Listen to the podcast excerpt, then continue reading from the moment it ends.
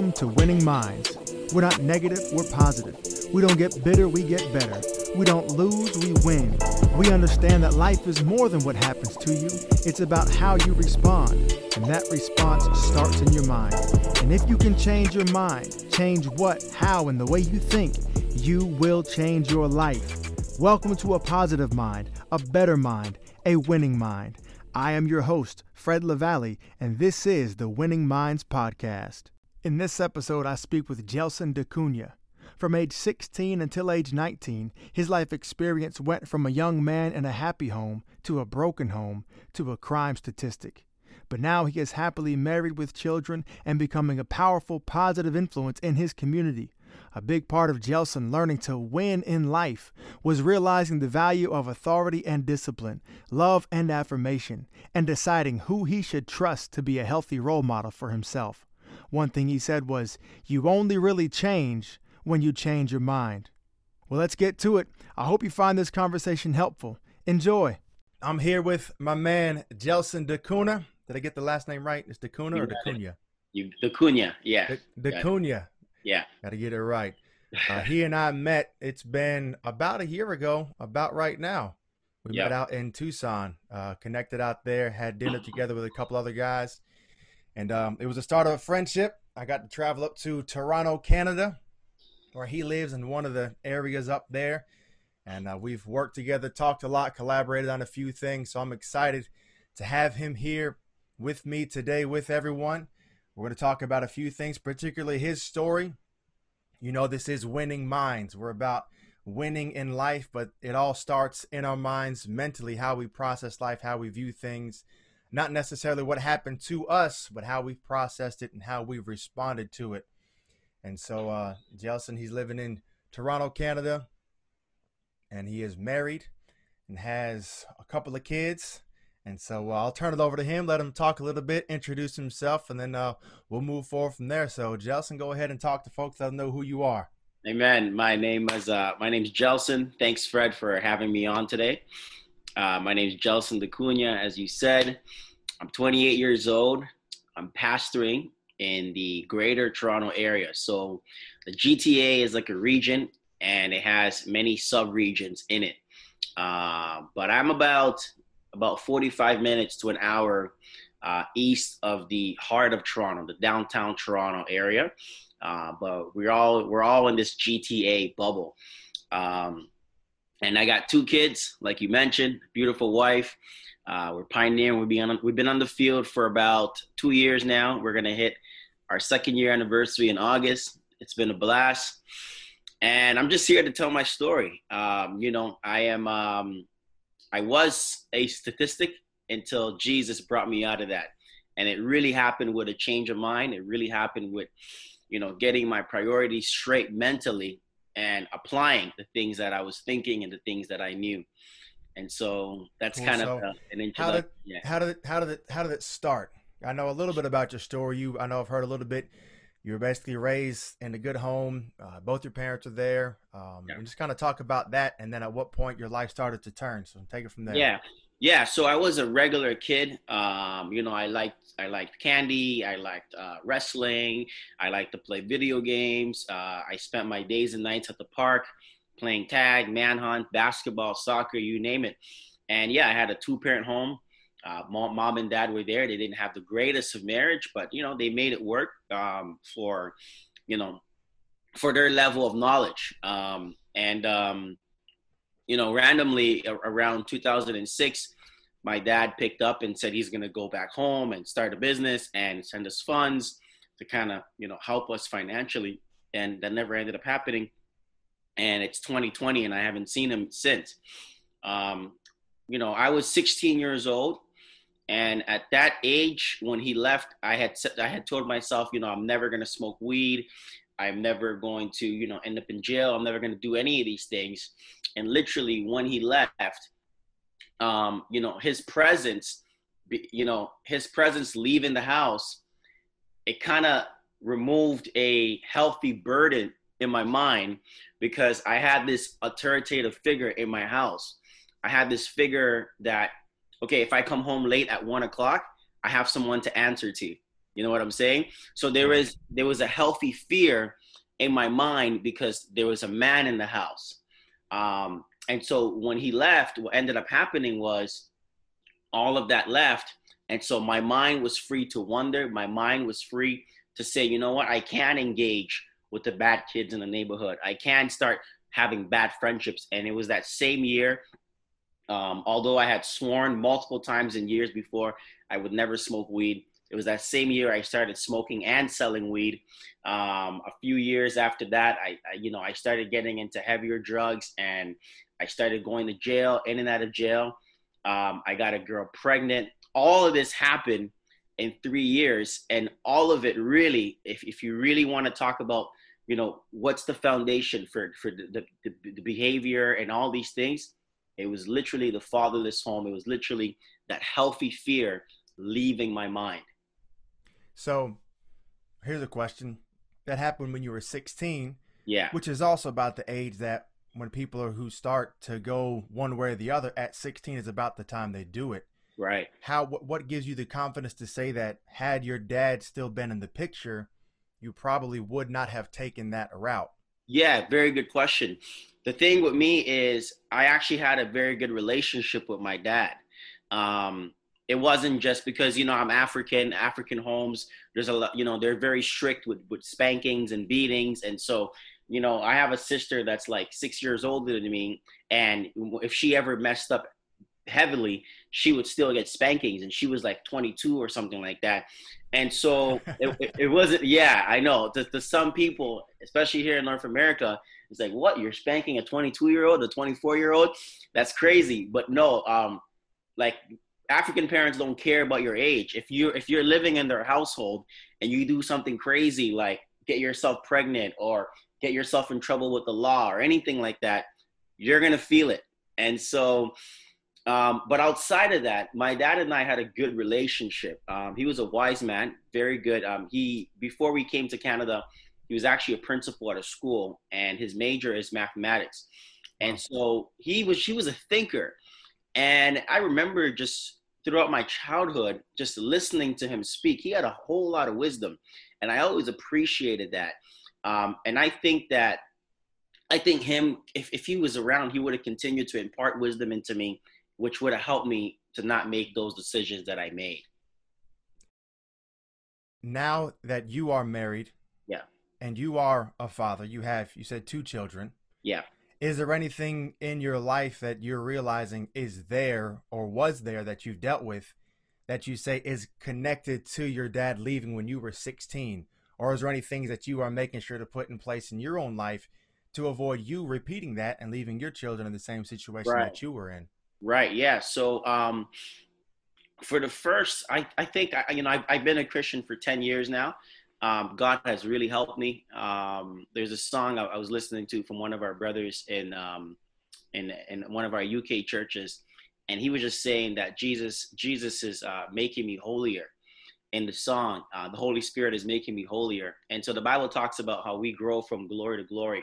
But you know, the thing about Christianity is you only really change when you change your mind um, there's you know there's a verse in the bible that says you know be transformed by the renewing of your mind and so in these 10 years of me being a christian um, just reading the word the word of god the bible and things like that it really washes out my mind and so right now i can't really pinpoint something that i struggle with then but i'm pretty sure i did in my first year my second year my third year my fourth year in christianity mm-hmm. uh, but in terms of my children yeah just being being around being a dad and and not just being at home and and, and kind of speaking to my my children here and there like my dad would impart wisdom to me a few times a month and things like that um, but really being involved in their lives because what tends to happen is my dad would speak to me he would impart wisdom to me and i, I and i like that um, but i still didn't have the confidence to tell him my deepest secrets at that age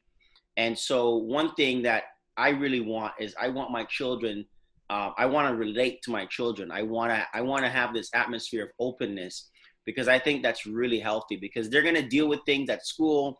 They're gonna deal with things at the park, and it'll be great if my wife and I are the first people they they're they're open to to talk to those things about.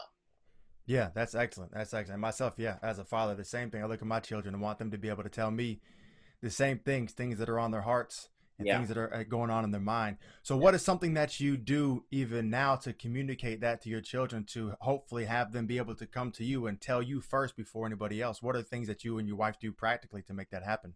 Yeah, that's great. Um, so, you know, the, the Bible says that if you, he who spares the rod hates his child. So, pretty much what, what, what that means is that if you children are born naturally innately they have foolishness in them and so we're told to beat that foolishness out as they grow. And one thing I learned um, um, at, a, at a marriage retreat is very often when you spank your children in a loving way, of course, you know, you're, you're, you're spanking them in the butt and things like that. They, they can, and I remember feeling like this, you can, there's a sense of rejection. There's a sense of, you know, I got hit. Like children are not able to understand that they got spanked for their wrongdoing and their foolishness they just feel rejected afterwards. Mm-hmm. Um, and so we, my wife and I, we always try to reinforce to our to our kids, regardless if we're spanking them, regardless if we're if we're just talking to them, that we love them and we care for them. Um, we really try to communicate that to them so that they get it time and time and time and time and time again. It's almost like we're trying to build, we're trying to break down this barrier um, that can ever cause them to not trust us or to not open up to us because yeah, we understand nice. that that barrier just builds up naturally for children because it happened to us naturally without our parents doing any wrong to us. You know what I mean? Yeah. Um, yeah. And so we we really try to reinforce that. Well, you know, mommy and daddy are spanking you because you know you did something bad, and the Bible tells us to do this, and we're also doing this because we love you and we don't want you to do it again. Um, but understand that you're still our child. I understand that we love you. So simple things like that. And obviously, you know, I don't want to seem like the perfect dad or whatever. It's not a speech that we say all the time or whatever. You know, sometimes mm-hmm. you're just mm-hmm. tired. Sometimes you're just hanging out in the living room. They do something stupid. You have, you have to talk to them, and you just leave it at that. But, yeah. but for the for the most part, we do try to reinforce. Um, um, you know that that we love them and that we care for them. The reasons why. Yeah. Um, I think people underestimate how smart uh-huh. their kids are. Yeah. You know, it's interesting you say that. Now I'm thinking about it with your own story. When you were 16, your dad left, that authoritative disciplinarian father figure left. And that was one of the reasons why you strayed. There was no one to stop you. But then now you're talking about yourself as a father, you and your wife, you know, parents, and is bringing in this aspect. It's almost like you lost both. You lost someone who would bring authority, but also I don't know how much your dad did or did not do it, but what you're saying is communicating that love and that appreciation. You and him had a good relationship, and it's almost like you lost both the discipline and the affection and the love and the care of a father. Absolutely. That happened. It was like a double hit in one move. Absolutely. Mm. No, you're absolutely you're absolutely you nailed it. You, mm. you definitely lost both. Yeah. That's, that's powerful. So, what would you say to somebody who doesn't have a, a, father figure in their life? How should they be able to handle it? Say it's a teenager, 16 years old, in your shoes. What should they do? What would be your advice to them? Yeah, so I'm gonna I'm gonna give I'm gonna an- answer this in two ways, um, because the way it worked for me and what what brought my success in life um, might not work for you. Okay, um, I'm gonna I'm gonna explain how it worked for me first, and that is I gave my life to Jesus Christ, and meaning that I got saved, and God placed me in a local church, a body, you know, a community of other believers and other Christians, and in there, there's a pastor, there's other male role models, and um, you know, male figures I can look up to, and so although my dad wasn't there, um, I had a pastor I can look up to. And some of the things I've seen is just simple things. This man is a hard worker. I seen his values. I seen his regular day-to-day life. Um, you know, he was a man of prayer. I seen how he how he treated his family, how he treated his wife, and so although I lacked seeing that that part of manliness from my father, I seen that in church. I seen that in Christianity. I seen that in my pastor, and so it was great as a as a young man from the age of 19, as I'm growing in my 20s. I had this male role model that I can look up to um, and somewhat of a father figure, if you may. Um, but maybe you're listening to this and you're saying, you know, church is not for me, Jesus is not for me. Um, I would say try to look because what's going to happen is if you don't have that role model at home, you're going to find that role model outside your house. You might not think you are, but you are naturally. Everyone is being influenced by something or someone. And so if you want better for yourself, try to find someone that's successful.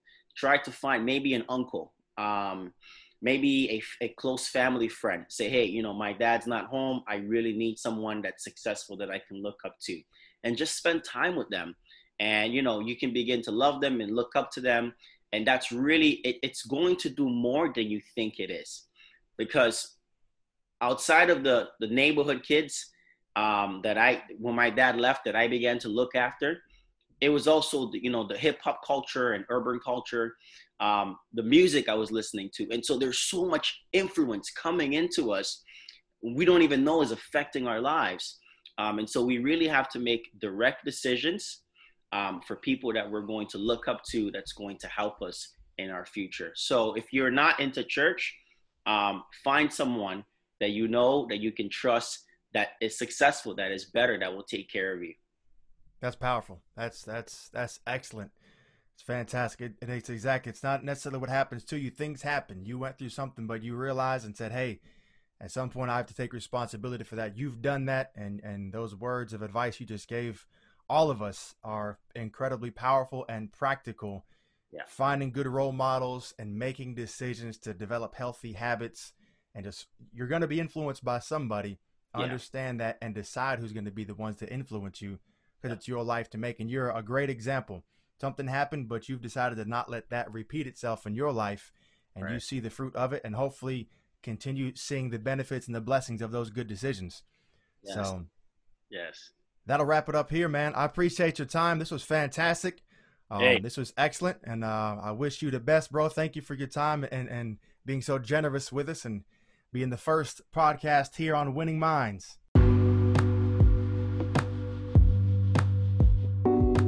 Thanks for listening to today's show. I hope you enjoyed it and found it useful.